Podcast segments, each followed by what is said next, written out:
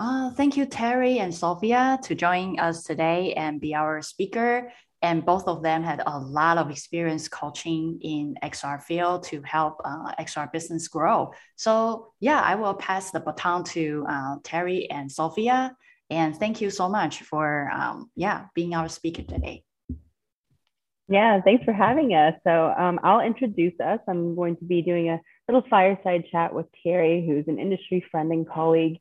Um, my name is Sophia Moshasha, and um, we're going to be talking about navigating the uncharted waters of the metaverse and how to become ready for the metaverse from a brand side, even from uh, an XR technologist side, um, how we can position our companies as XR technologists to um, deliver the right strategy for our clients. And I, I apologize for the background noise. I have um, I have some cute kids around me right now. Um, but anyways, my name is Sophia.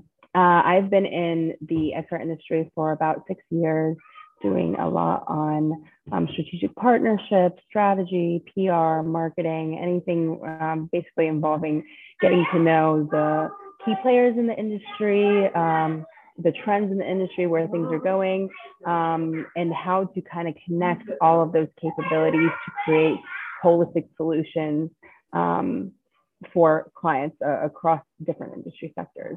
And for the past few years, I've been working with Terry. Um, we, we met through the VRAR Association, um, through the marketing uh, committee, uh, marketing advertising committee in the association. Um, wrote some white papers, some webinars together there, and really connected um, on that side of things. And um, and now for the past couple years, we've been working together um, in a company called Virtual Reality Marketing, um, which Terry uh, was is the founder of, and I'll let him go into more detail about that. Um, but yeah, that's that is our connection, and, and, we're here today to talk about strategy. So Terry, take it away. Um, why don't you introduce yourself? Thank you so much, Sophia, and thank you so much, Dominic, for having us as well. Uh, so I'm Terry Proto. I'm CEO of Virtual Reality Marketing, and as Sophia was sharing, for the past few years, we've been on this mission to connect enterprises with leading metaverse creators, and, and we do that in very many ways. Uh, on our website, virtualrealitymarketing.com, we're the largest showcase of immersive companies. Uh, we list more than 3,000 XR companies. We list more than 600 various case studies and uh, usage of AR, VR technology across all business verticals. Um, we're also the largest online community of XR and metaverse professionals.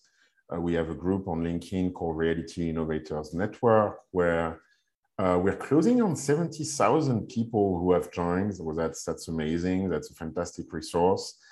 And, and we do a lot of things. Again, we do network, monthly networking events, and, and we are a business consultancy specialized in AR and VR. Um, and our goal is really to, you know, be a guide to the business metaverse and really, I like to say, I think at the end of the day, the mission is really to inspire educate, and facilitate immersive business in that order. Awesome. Well, let's just start with kind of like the awareness of the technology, kind of leading up to today. What is kind of the evolution of the technology and the awareness of um, of what it is, how it can be applied, um, how has it been implemented, you know, kind of up until now, kind of where are we at now? Right, right, right, right. And that's a good question because it's very funny when you talk about the metaverse and all of the technologies, people kind of feel that it's appeared out of the blue, you know, overnight.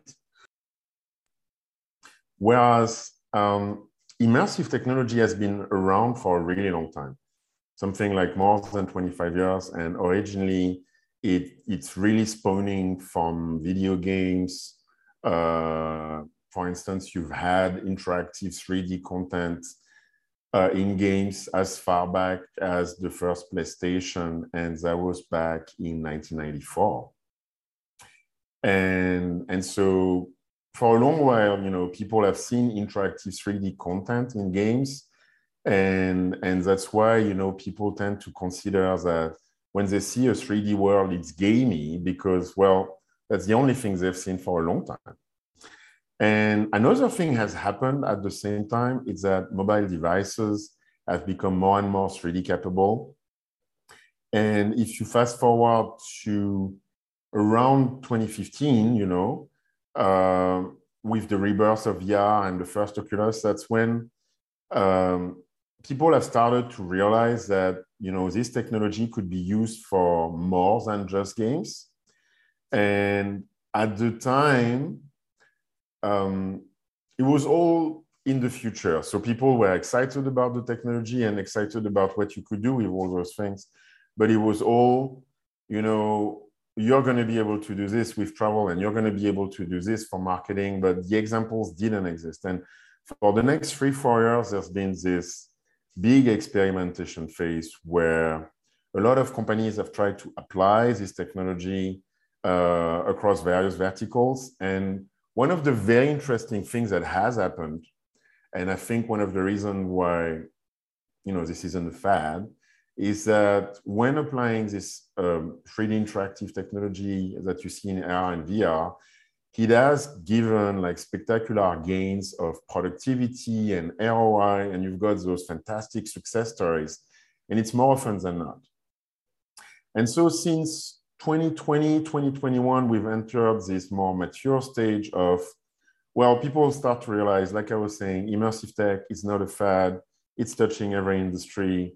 And now, after all those years of experimentation, you've got all of those use cases of you know how it's impacting training and e-commerce and remote working and retail and medical and then then and then and then.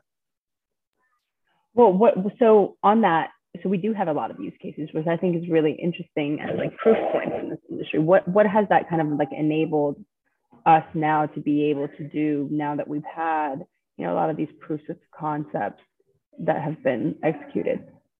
Right. So what I like to say is that to me, it's kind of this perfect storm of favorable factors. Like, uh, you know, when something is long time in the making, you say that it's a, a 20 year overnight success.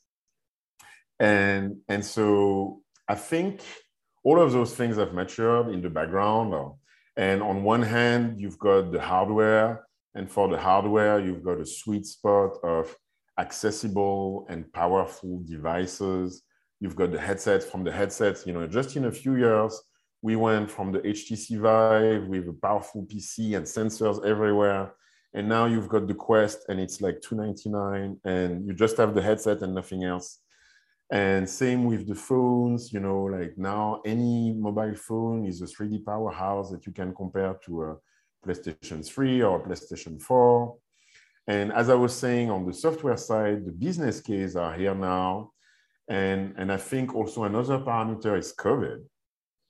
Like COVID really accelerated everything because everyone was so forced to work remotely that everyone was really off last two years to the box and all the things. And so I think it has really accelerated the need for remote and digital everything. And another parameter coming from gaming again is the online worlds. Like people have seen those massively online worlds like Fortnite and Roblox. And, and not just the games, like all of the activities around the games. So, for instance, in Fortnite, it's very easy to uh, name the Travis Scott concert or the Ariana Grande concerts and those things have been drawing literally millions of people. Um, and and oh yeah, and of course the Facebook announcement. Uh, and so when you take all of those things, um, I think now we're getting to the place where all those things were separate and they're coming together, and um, and it's the beginning of really becoming mainstream, if you will. Yeah, that totally makes sense. It's a, it's a, very exciting time to be in this industry for sure. Right, right, right, right. Um, and, and so we're consulting with a variety of XR companies covering a wide range of industry sectors. And that gives us a really unique perspective on you know, the different capabilities and applications of the technology. And from your interactions and observations with those companies and their end clients, what are some of the successes that you've Seen in executing a good XR strategy? Well, that's a good one. Um, at the beginning of the year, we published our top 10 AR and VR opportunity to take the whole year and review and see what everyone has been doing. And um, so one of the example I like very much, talking of remote and doing everything remotely, there's this amazing company called Glue, and they have this remote technology um, for spaces that have been designed for the business and are also very sexy. They are beautiful and inspiring. And they have this superb case study where in Europe, one of the largest media groups from Germany is using, has been piloting this technology to handle, to use, to create VR remote meetings as an alternative to Zoom for certain type of events like workshops and design sessions. And I think one of the reasons why they like it is that it's not, you know, it's a perfect combination of, you know, being serious and achieving a goal and being functional, but also having a good time. And, you know, recreating the link with people, like all of those informal things that you do when you're in an office, you can do in VR as well. And they've had this fantastic feedback of like 93% positive feedback. And now it's being rolled out inside of the whole group as one of the tools they're going to be using for communication alongside, you know, traditional means like uh, messaging and Zoom and, you know, everything else. Um, another example, if you want, is uh, I like the AR in restaurant example. Uh, there's a company called QReal and completely different context. This time it's, you know, you're in a restaurant and they're like what they have, for instance, in New York with fancy restaurants and they have like, like all of those French and Italian desserts and no one knows the name and what's a millefeuille, I don't know. And so you don't know, you don't buy. And, and what those guys have been doing is using AR to bring those menus to life and it's really cool. It's using photogrammetry, which is advanced photography, and basically using advanced photography techniques, you can reproduce in 3D something that looks exactly like the dessert or whatever's on the menu. And long story short, it's fantastic because it's super engaging for customers. They love the experience.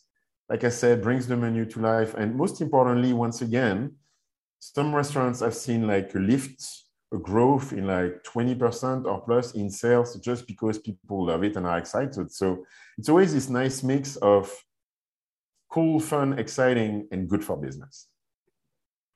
Yeah, um, specifically with the restaurant AR example, um, we actually did a play, um, a, a, few industry colleagues and I um, did a play at uh, AWE this past um, June and he called Metatraversal A Day in the Life. And that was one of the scenes um, was to use augmented reality in a restaurant scenario, um, especially now that we're all getting used to this, this idea of scanning an image or a code um, to be able to pull up some other sort of information um, you know, QR codes have been around for like what, 15 years at least. Yeah, yeah, we never knew what to do anything. We never knew what to do with it at that time, you know. But you know, with COVID, with COVID, yeah. like now it's worse. Like all the restaurants, they need to have like the touchless menu thing where you don't have exactly. anything, you just have a QR code. It's the expectation now. I mean, it's set us up perfectly for being able to deploy other types of, of um, technologies that are using like very similar um, capability sets. So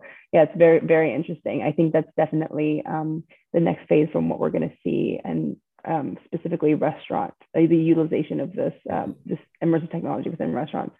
Um, so in terms of like when brands and companies come to you or you know some of your xr clients? What are some of the you know i know everybody's like just so excited about this thought about converting to web3 and the metaverse um, but i know there's a lot of misconceptions of um, different misaligned expectations perhaps maybe not understanding either where to start but also you know what the true capabilities are where it's going you know how to set themselves up for success um, what, what are the most common misconceptions that brands have when looking to execute immersive um, technology or metaverse strategies? And, and how do you address those expectations versus the realities that right. brands might have when wanting to create those strategies? Right. So that's i think right now that's probably the biggest topic of this year. Um, you were mentioning awe so there was the augmented world expo conference in santa clara uh, early June. And I was, you know, everyone in the industry was there, and it was a great time to reconnect and discuss. And I've heard this like 50 times. And the number one problem I find right now is people understand this technology is not going anywhere. People understand they need to get involved somehow, and, and they kind of want to jump in. But at the same time, with digital, it's been something like 20 years and everything is super mature in digital. And I think that's kind of creating a world where expectations of technology are sky high. Like you expect that you will go to the Apple Store, grab an iPhone or iPad, and it's iOS 16, and all the features are perfectly developed, and all of the details of everything are there. Whereas the reality is that, well, everything XR metaverse is really early. And so a lot of those services and applications, they're like beta, alpha, year one, year two, maybe. And you've got these long roadmaps of feature ahead. And what I like to say is that what's happening is people are excited by the industry and their expectations are so high that they expect that they're going to get on the metaverse, they're going to find someone and and everything is going to work everything is going to click everything is going to be simple and everything is going to be fast and unfortunately that's it couldn't be further from the truth right now there's a lot of potential in the industry but there's also a lot of friction and so one of the challenges we see for brands and companies entering is well they need to figure out their strategies they need to figure out what hardware they're going to be to- doing using and and to do that they need to talk to hardware vendors and then on their own, they need to figure out what software or platforms they're going to be using. And again, they need to find the vendors. And same thing for content and same thing for like fleet management. And then you need to figure out if your content is going to be compatible with your hardware and this and this. And so all of this friction, all of this complexity right now is the number one challenge of the industry and the number one thing we need to address for people. Yep, absolutely. So let's talk about a little bit about how VRM might help in that sense. Um, you know, we, we don't want to recreate the wheel. There's a lot of there's a lot of knowledge, use cases, and and kind of ROI that has been developed in various industries um, through this these technologies that we want to be able to draw off of um, to be right. able to we don't want to have to reprove things over and over and over again um, and, and, it's hard right now the, the, to locate that kind of information because of how disparate the, the information is and how niche the industry is. Um, and I think that's where virtual reality marketing is really has a strong presence in being able to be the pinnacle for that knowledge repository, um, which is super super important for both both uh, companies in our industry in XR, um, as well as anybody outside of our industry um, looking for information on um, on the on the technology. And so what are your thoughts on you know the information and resources that are out there? Um, and you know what are some of the feedback that you've received from the community and what and what vrm is doing as well?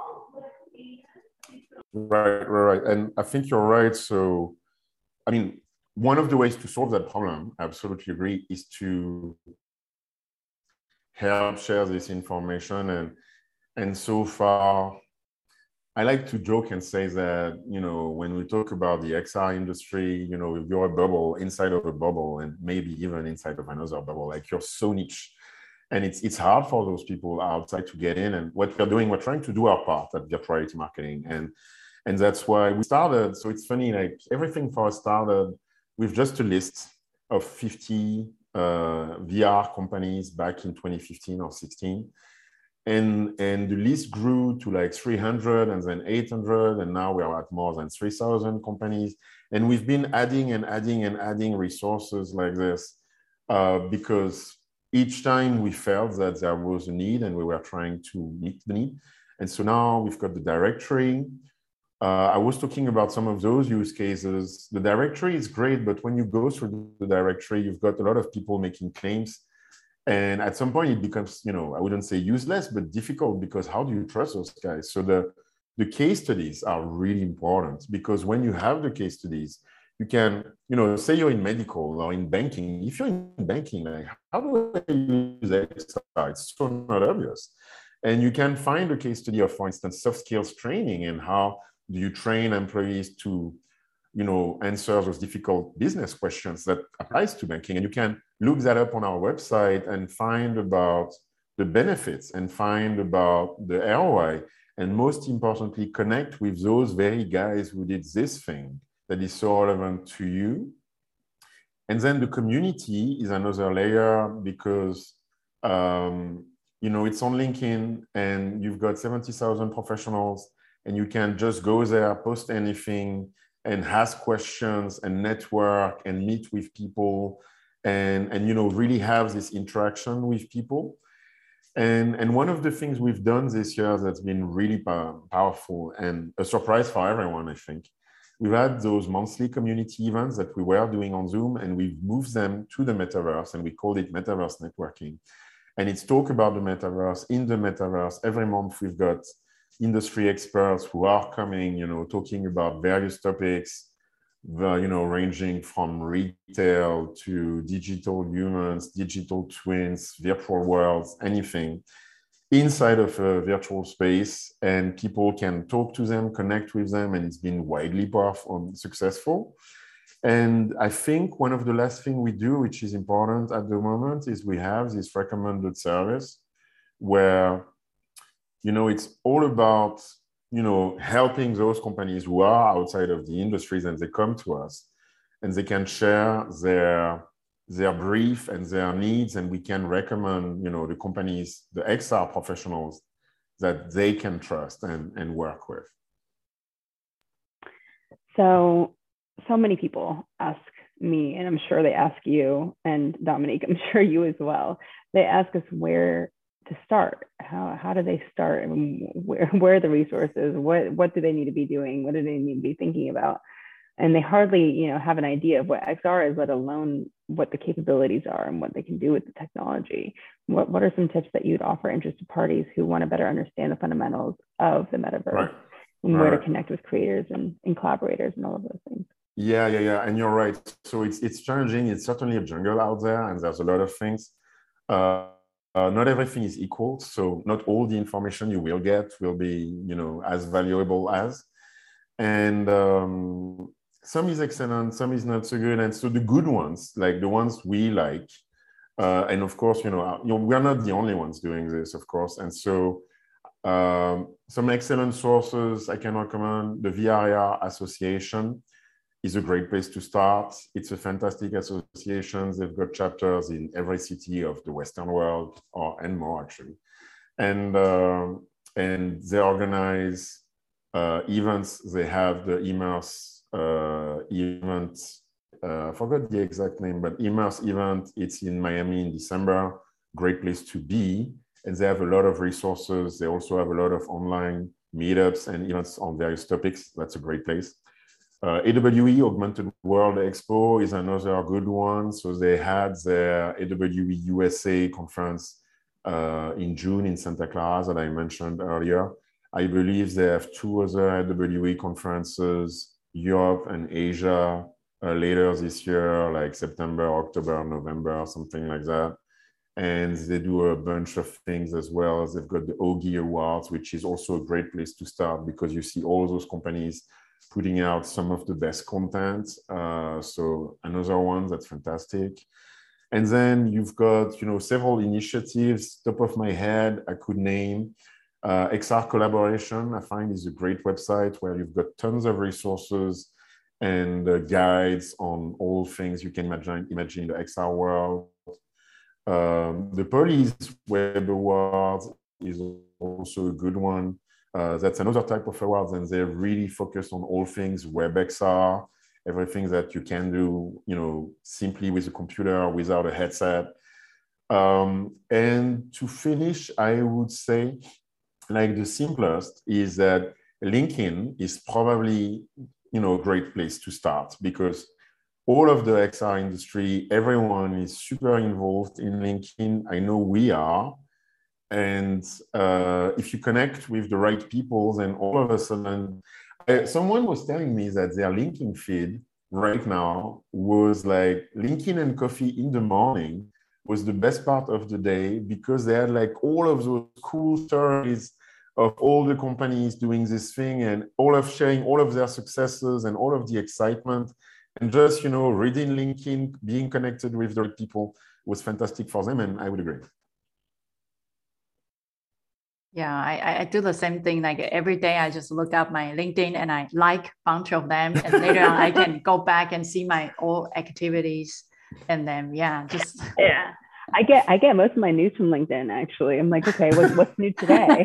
yeah, yeah, yeah. Same here. No, it's great, and you know, also because like you, you know, everybody else is depending on you know what is said by news mediums and whatever the the the reports are coming out. But uh, LinkedIn, when you're connect, connecting authentically with you know companies both big and small that are in the space, you're really seeing the insight of of what's right. happening in the space yeah the people like what i like about it is, is really the people because you can linkedin is this one place where you can connect with people directly i find that everyone is in the industry is very friendly very approachable mm-hmm. Uh, even ceos i mean i keep talking to ceos all the time and they are the most approachable people. They are really generous in comments and time and mm-hmm. yeah it's fantastic. It's, it's almost like crowdsourced information you exactly. know organic information. So yeah it's great. I love it. me, but I, i've had difficulty connecting with people on linkedin or just really trying to you know get a foothold in there. Like mm-hmm. Maybe it's because i'm not really in the industry yet. It seems like all of you are really deep within the industry with your own business and i'm just it, it took years. it took years. I mean i've been in the industry for six years. Terry like longer you know being a game designer I mean, I've um, been there forever, so.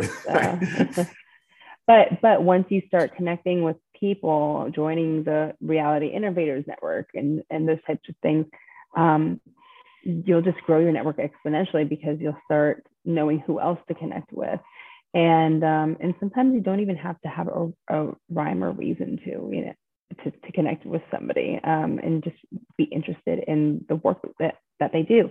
I, I have had very good experiences with people in our network just loving to share.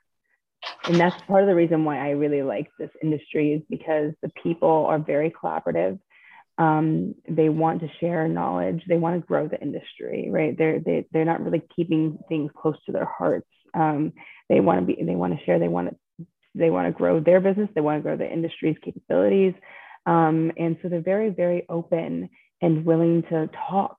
You know, yes. even get on the phone. You know. Yeah. Um, and so if you if you show interest in what they're doing, they're they're very likely to be an open book for you.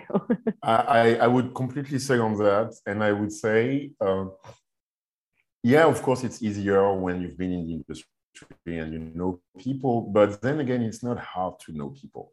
Like you can, a lot of people are very visible. You can connect with them fairly simply. You can follow them, but more than this, what I would advise is not just follow and observe, like jump in. It's kind of the same thing of, you know, feel free to comment and share your opinion and like bounce ideas. And you'll be amazed at how, if you make comments, people will reply to you. And also ask for co ask. Like I get a lot of ask. You'd be surprised. Like I've got every two, three weeks, like students coming to me asking me for hey, I'm working on this thesis uh, on XR technology and I don't know, and I just want to ask you like five questions for 20 minutes. And I get on calls with students and I try to help them, you know, answering their questions, and I'm not the only one. So, like, do this, and the more you do it, the more you're going to be identifying more people and your name is going to come up and you know it's kind of like same thing we were talking at the beginning like doing it you know connecting and it becomes easier and easier as you do it okay Right. Yeah, I remember last time I uh, back in 2018, I was kind of just putting a lot of YouTube on um, LinkedIn, and uh, I I kind of read. Um, I remember I read Charlie Fink's Metaverse. It was kind of just start um, like just published, and I told myself, wow, if I can talk about the book, that would be great on my show. Uh, and uh, I kind of I don't know where did I get the courage before because before I was like nobody. I mean now I'm still you know learning, but before I was like nobody knows me. So I reached out to Charlie. I was like uh, you know, and then I wrote like, oh Charlie, I read your book and thank you so much for writing this book and this is amazing. Is there any possible that I can uh, create a little like six episode of your book and just talk a little bit about it and as your marketing resource. And i can just share with you before you published.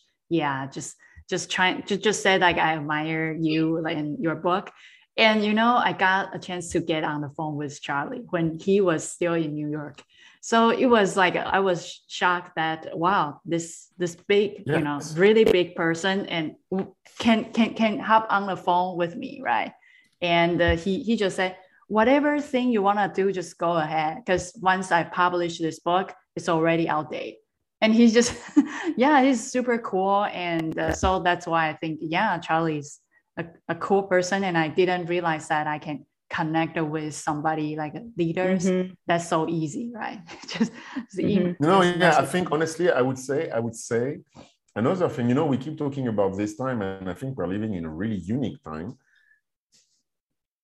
i personally think it's never been easier to connect and be in touch with people all around the world like one of the things we're talking about covid um, I'm in Cabo San Lucas. Dominic is in California. Sofia is in DC. And it's always, always, always the case. Like it's impressive. Like before the internet, before social media, if you wanted to do the same thing in 2005, in 2005, you want to connect with industry leaders, you know, in the auto industry, good luck doing that. It would have been much, much harder. I think now is a great time because number one, you've got the technology to do this. Number two, especially with COVID, people are so used to doing everything remotely that it's become really normal. And yes, you've got this mindset of the industry of being open and everything. So, if anything, I think it's a it's a great time. Your Charlie Fink story is uh, perfect, Dominic.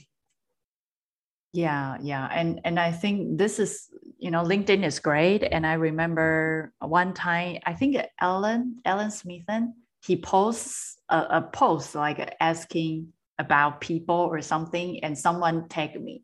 And i was like oh I, I want to meet you know connect with alan and then later on we connected and i listened to his podcast. And i really uh, like during that time you know um, xr ignite right?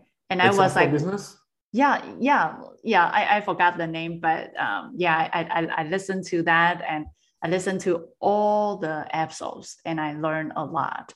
And I got so inspired. So I, I wrote to Alan and say, wow, you guys are amazing. And I think he introduced me to join another group. Yeah. So yeah, and and, and look at you now. You just you just came back from AWE. You attended one of Alan's, you know, parties at the at the yeah. house that we were staying at, you know. Yeah. Um, so yeah, it's amazing that I, I you know, I, I, I was just like Tracy, right? Just, you know, start from nowhere and just start my show and reading books and start learning Unity and post it on LinkedIn or social media. Yeah. yeah so that's how I'm, I. But, but you well, know the what? beauty. What? Go ahead. Was, uh, really quick, I was going to say the beauty is that we all started from quote unquote nowhere when it comes to XR. I yeah. was about to say, I was about to say the exact same thing. You know, all of those people you're talking about, Alan and Charlie Fink and everyone, like the industry is so fresh that you know us VRM we started from nothing like in 2015 or 16 like everything we've done has been rebuilt from zero.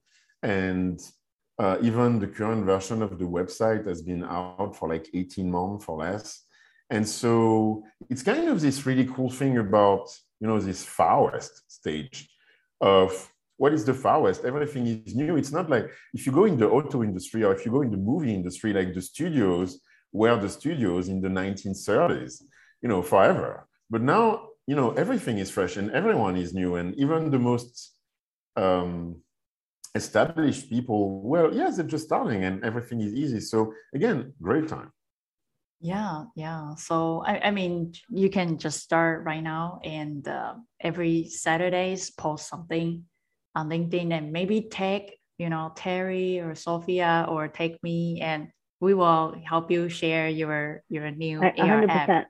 Yeah, I, I always tell people to do that. Tag me, you know, if they want if they want more my participation, I'll, and we will. And a lot of people we, we want to support. You know, it's yeah. definitely a very it's a very um, fluid, giving community. And Dominic, you did all the right things, and I, that's exactly what I did when I um, when I first started. Even now, I you know I do as well. It's, I, I'm always offering and giving and not expecting anything in return necessarily even um, and people remember that in general i think that's just like like a very common I think it's a, thing, I think right? it's uh, i mean it's it's an excellent advice for anything in life yeah, yeah, and it works. And people everybody wants to support each other because if we're growing as an industry it's good for everyone you know? Yeah. Um and, and then another thing i wanted to say when people commonly ask me about um diversity and inclusion and all those things. I'm a woman and I, you know, and I um, co-founded a, a, group called XR Women, which you forgot to mention, Terry, as a resource. But, um, but do look up xrwomen.com. We meet, meet every Wednesday on uh, iLRN's Virbela campus. But, um, you know, when, when I get asked the question all the time, I, you know, I talk about diversity and, and inclusion not from a gender or race perspective, but from um, a skill set, um, background, and experience perspective.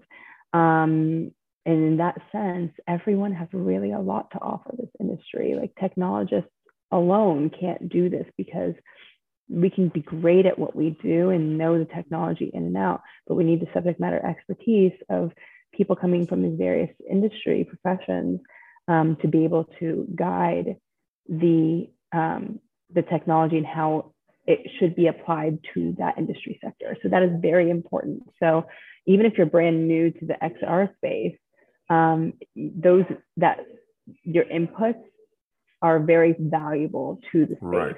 Um, so don't ever think that you're too new to jump in on. Right, right, right, right, right, right, right. I would go even further. There's one article I keep talking about, and I've never had the time or made the time to write. That's called "There's No Such Thing as the XR Industry." and and the idea was that basically the companies you know when xr restarted back in 2016 it was hey i'm a vr company and we do a bunch of different things and we do medical and travel and this and this and that. And now the companies that we see that are really successful they're very vertically integrated and they're real estate marketing that happen that use a bunch of technologies including xr but at the core they're really real estate people. And that's completely different from medical training companies. And this time they are medical experts and they're training people and they've been doing it for 20 years and they have e-learning on PC and iPhone and iPad apps, and now also they are using XR. And you've got this for each and every vertical. And so back to what Sophia was saying, well, it's even worse. Like the companies, the XR companies that are succeeding, well, they're not XR. They're embedded inside of those industry and it's vital to have all of those expertise and it's all the expertise in the world literally because it's all the verticals in the world. So anything and everything you can add is important because it's not just about the technology it's about what you're going to do with the technology. Yeah i remember uh, charlie post a, a, post. He said he is the uh, dean student in xr and I was like, if he labeled himself a dean student, then I, I mean, like, yeah, like you, yeah, I, I feel like everyone is so humble, and uh, yeah, and I, I, I don't feel weird, embarrassed to you know to to to think I'm always learning, right? Because sometimes we need to think uh, we need to be an expert in order to do something, right? But I think in XR is the just like Sophia said that it's the process, right? We just keep moving, and since the technology goes so fast, I remember in AWE, one girl asked me one question like, "Hey, uh, there are a lot of principles in UX UI, right? There are you know a lot of font size, buttons, menu system, everything has already set. Why there are no uh, XR principles?" And I told her that um, you know, in order to create a principles, you need to make sure the device is set, right? For example, our phone, it's this shape forever, won't change, won't change to circle or um, your no, won't change to sphere or weird shape, right? and the desktop is always all, only those sizes and uh, you see everything is set so you can easily to create for example like oh uh, the font size cannot smaller than 13 pt or something right you can set the, the the stuff but you see ar glass vr right everything is keep changing how can you create uh, principles on top of something that is keep changing so we need to at least wait until the physical device fixed then we can say, oh, this font need to be whatever size and the distance. Oh, you're talking about the physical device that hasn't been released yet? No, no. Ha, ha, I'm kidding. It's, yeah, it's a yeah. joke. It's yeah, it's not even. If you're talking about like the AR glasses, like the yeah. Apple glasses, I mean, yeah, they're like, going to be uh, released in like 2027 or something. Yeah, rumors said that you know 2023, and it's not likely, right? So so if the, the, the, the hardware, the environment is not even set, how can you have a rule? But, but I think this is the beauty of it because we are creating a future. We are not following the rules. So yes, and that's uh, is... ex- exactly. I think to me that's the most exciting part. It's again, you know, talking about the far west is when you have your own. You know, you were talking about creating your own company you can really like create your own set of rules. Like you get to decide, okay, we're going to do things this way and that way. And you keep talking with people who are trailblazing and deciding for themselves, this is how I choose to do this thing because there's nothing, there's, there's not been anything before. So you're the first one you get to make those choices. And I think it's fantastic. Like, because for instance, in our company, um, we've been remote from day one before it was cool like we've been remote since 2014 and so everything has been designed in our company so that we could do everything remotely everything is cloud based blah blah blah and, and because it was not a uh, because you know it's not because of covid so we had time to design those things as processes and really get comfortable with it and it allows thing where quite literally like i never know when i talk to sophia it's like oh, where are you? Are you in DC or are you in New York? And I don't know, and I don't care. And every one of us, like for instance, thing I was talking to Deborah, so funny. I was talking to Deborah, and at some point she makes. I forgot she went to a wedding, and usually she's in California, in Los Angeles, and then she was in Chicago, and she, I was like, oh wow, so you're you're you're central this time, and I didn't even knew it because it doesn't matter in the way we work, and so one of the cool side effects is well, we've decided that, you know, it's impacting our very way of life in the company. It's not just about work, it's about who we are, and it's fantastic. Yeah, like um, when, when I work, right, uh, I usually start working at 7 a.m. or 6 a.m. because I wake up like very early and then my manager always think I am living in the, the you know New York time East. I said no, I live in LA. It's just I wake up really early, so that's why you see my message is always like seven a.m. yeah, so it's interesting. Yeah. Oh, that's amazing. That's awesome. well, I know Terry. Um, I had one more question for you um, that I think might be interesting to go over. Sure. Um, I think that what we, you know, we see a lot of people wanting to do, you know, an NFT project or like something with it that's kind of something that's just almost um, sometimes just short-sighted because they're not thinking about like long-term strategies and plans. Like, okay, why are you or why are you doing AR versus VR? Or, you know, what is the entire holistic metaverse strategy, not just this one tiny little project here? Like what's the whole, what's the whole overall effort? So, um, you know, what are some of the main things that companies and brands need to think about in order to build the longer term strategy for the metaverse? Right, right, right. So that's a good one. And yes, that's a question we hear all the time. And I would say there's a lot of things, and potentially it's very easy to get into a lot of minutiae. But uh, I would say a few things. So, number one, I would say something we haven't said at all today. It's start now. It's you want to start. You want to you know stop overthinking it and start doing something. So start with a simple project. Start with a pilot project. Start investing just a little bit of money. Investing money is good because gets you some skin in the game and it, it allows you to, you know, hire people, start building something.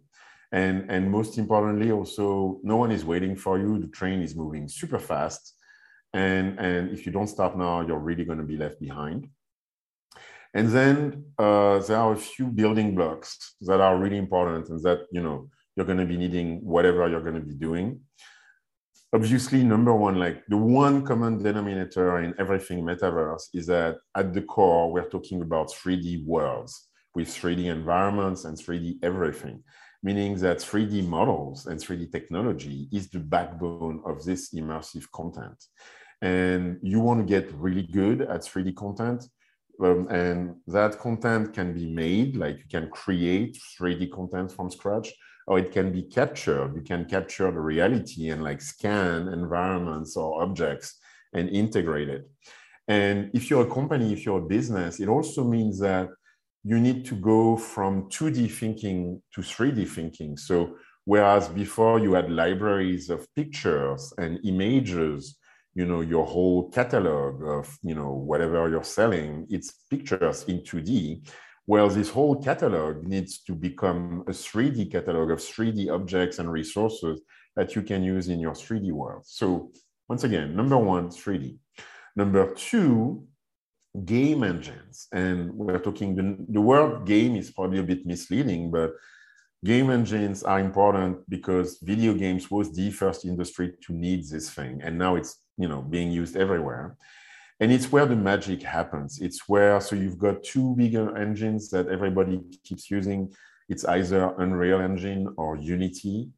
And, and that's, you know, the tool that's going to be able to take your 3D assets and turn them into really interactive, you know, immersive experiences. And I would say um, another part that's really important, if you've got your 3D models and if you can interact with them, then you're going to have a world, but it's going to be empty. So you want to have your avatars, which are the people that are going to be coming and populate the world. And and so the minute you talk about a virtual world, well, you start talking about avatars because that's how we as humans show up inside of those virtual worlds. So you've got all kinds of avatars. They range from cartoony to super photorealistic.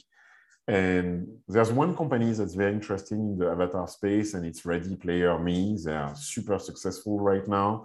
And they've got those really cool avatars that you can customize and that are compatible with a wide array of worlds. So if you want to get started with avatars, definitely check out Ready Player Me. And then I would say the last thing, and it's been a wild ride for NFTs, but NFTs are certainly a big part and of the of this equation as well. And I know people have been crazy about it last year, and then it's been a big crash this year and i think it's kind of this you know it's expected with technology where people you know you've got this roller coaster um, format but nfts are important because at the end of the day they're proof of ownership and traceability of the digital content over time and that's not going anywhere and yes it's not perfect but that's certainly going to be embedded inside of those digital worlds so it's probably another skill that you want to master as a business entering the metaverse? Yeah, and uh, uh, I have one question, which is uh, right now we see, see, for example, Sandbox, right? Fortnite, right? The Roblox. Those are claimed they are kind of the metaverse, right? and they are centralized, right? And uh, you see, like all the big players, they are all centralized and we are kind of trying to make web uh, web 3 as metaverse because metaverse and web 3 they are two different concepts right right web 3 is more uh, using blockchain to decentralize the kind of a lot of information or payment transaction however metaverse is a digital place where people can gather uh, interact more you know more social aspects and as for web 3 is focusing on the technology part so how do you see, like, for example, if we put the metaverse on top of Web3, or what do you see the trend? Is that towards more centralized place or more uh, Web3? Because those two are different and people are trying to mingle them together. Right, right, right, right. And I think, you know, if you take web analogies, um, it's a conversation we had earlier, Sophia, actually, where um, the web is coming, the origin of the web is uh, public. Uh, it's coming from the public world, if you will. It's starting, it started with the military, it was ARPANET, and then it was used by universities, and it was public domain, and it was this set of standards that were designed to be used by everyone. Whereas the metaverses, plural, that you're describing are all private initiatives and and they're being owned by whatever company is behind them. So, for instance, for Fortnite, is Epic, and for Roblox, is this one and that one. And so, well, if I have my private initiative like Decentraland, I own everything. And I think part of the challenge uh, is to get to this place where, and it's it's a challenge on several levels. It's a technical challenge, it's a business challenge. It's to get to this place where we take all of those individual private initiatives and somehow we manage to make them talk together. Somehow we manage to have them share the same standards so that your avatars and objects that you've purchased left, you can use right. So if I purchase some goods in Fortnite, well, I can use them in Decentraland. And that's certainly a long, long and complex road. And um, and I mean, I think we're going to be talking about this in a decade, frankly. yeah. Uh, and uh, as for Avant, oh, go ahead, Sophia. Uh, I was just gonna say, I mean, yeah, yeah, I, I completely agree with what all of you guys are saying, and that's why there's, um, you know, for me personally, um, there's such a focus on on the web and the becoming of the immersive web because I definitely think that's um, where everything is going, and if we want to have interoperability not only between metaverse worlds or immersive worlds, but between everything that's going on with Web3 as well. I think that's what we're when we're going to see the pinnacle of capability of the metaverse, right? It's not in my mind, it's it's social is like the base layer of of what we do in the metaverse. But I think that from that then stems education, then stems um, retail and, and being able to do transactions um, you know, having different uh, different opportunities for work in these spaces. But that is all. Um, it's all, a culmination. It will be a culmination of all of these technologies together. And I think the only way that we can truly achieve that um, is through um, open source standards um, and through the web. Uh, so that's kind of that's kind of where I see everything going. So I would like to actually have I would love to have more conversations between these different industry sectors as well um, that are going to play a big part in the coming of the metaverse. Mm.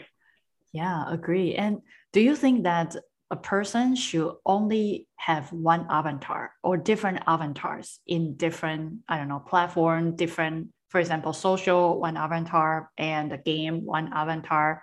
Uh, re, uh, retail one yeah. avatar or just one avatar? I think everyone should be able to do exactly what they want to do. Like exactly like car. Like should a person have one car or several cars, oh. or should they oh. have a scooter or a car or use public transportation? I think it's like this thing where I'm very comfortable with my physical appearance. And so I like to have avatars that look like me.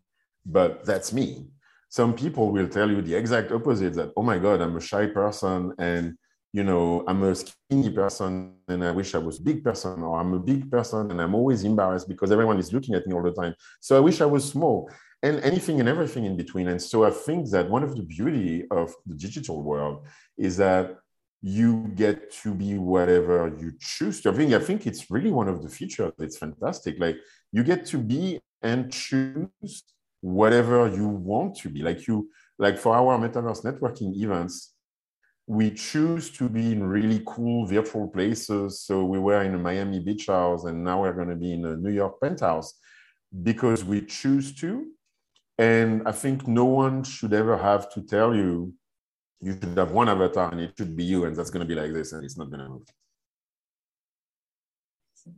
Yeah freedom of expression that's the whole point right you can be yeah like if, if you've been in, ever been in VR chat, I mean, there's like there's some crazy characters in there. Like every time I go in there, Christina Heller's a hot dog, you know. So I I recognize her. I recognize her as, as the hot dog of time. I, I will say that um, having avatar systems be interoperable, if people should choose to want to be that one avatar and have that one presence, um, will makes it easier to recognize people and to not have to re get to know people over and over again. Because I find that, in, especially in VR chat, where it's so easy to change your character in world, um, that I almost have to like learn to reapproach that person and you know like okay it is like to just be have some self assurance reassurance that like it is who I'm who I remember talking to. You know, it's like uh yeah. so so it's really it's an interesting dynamic when when people do change their characters often. But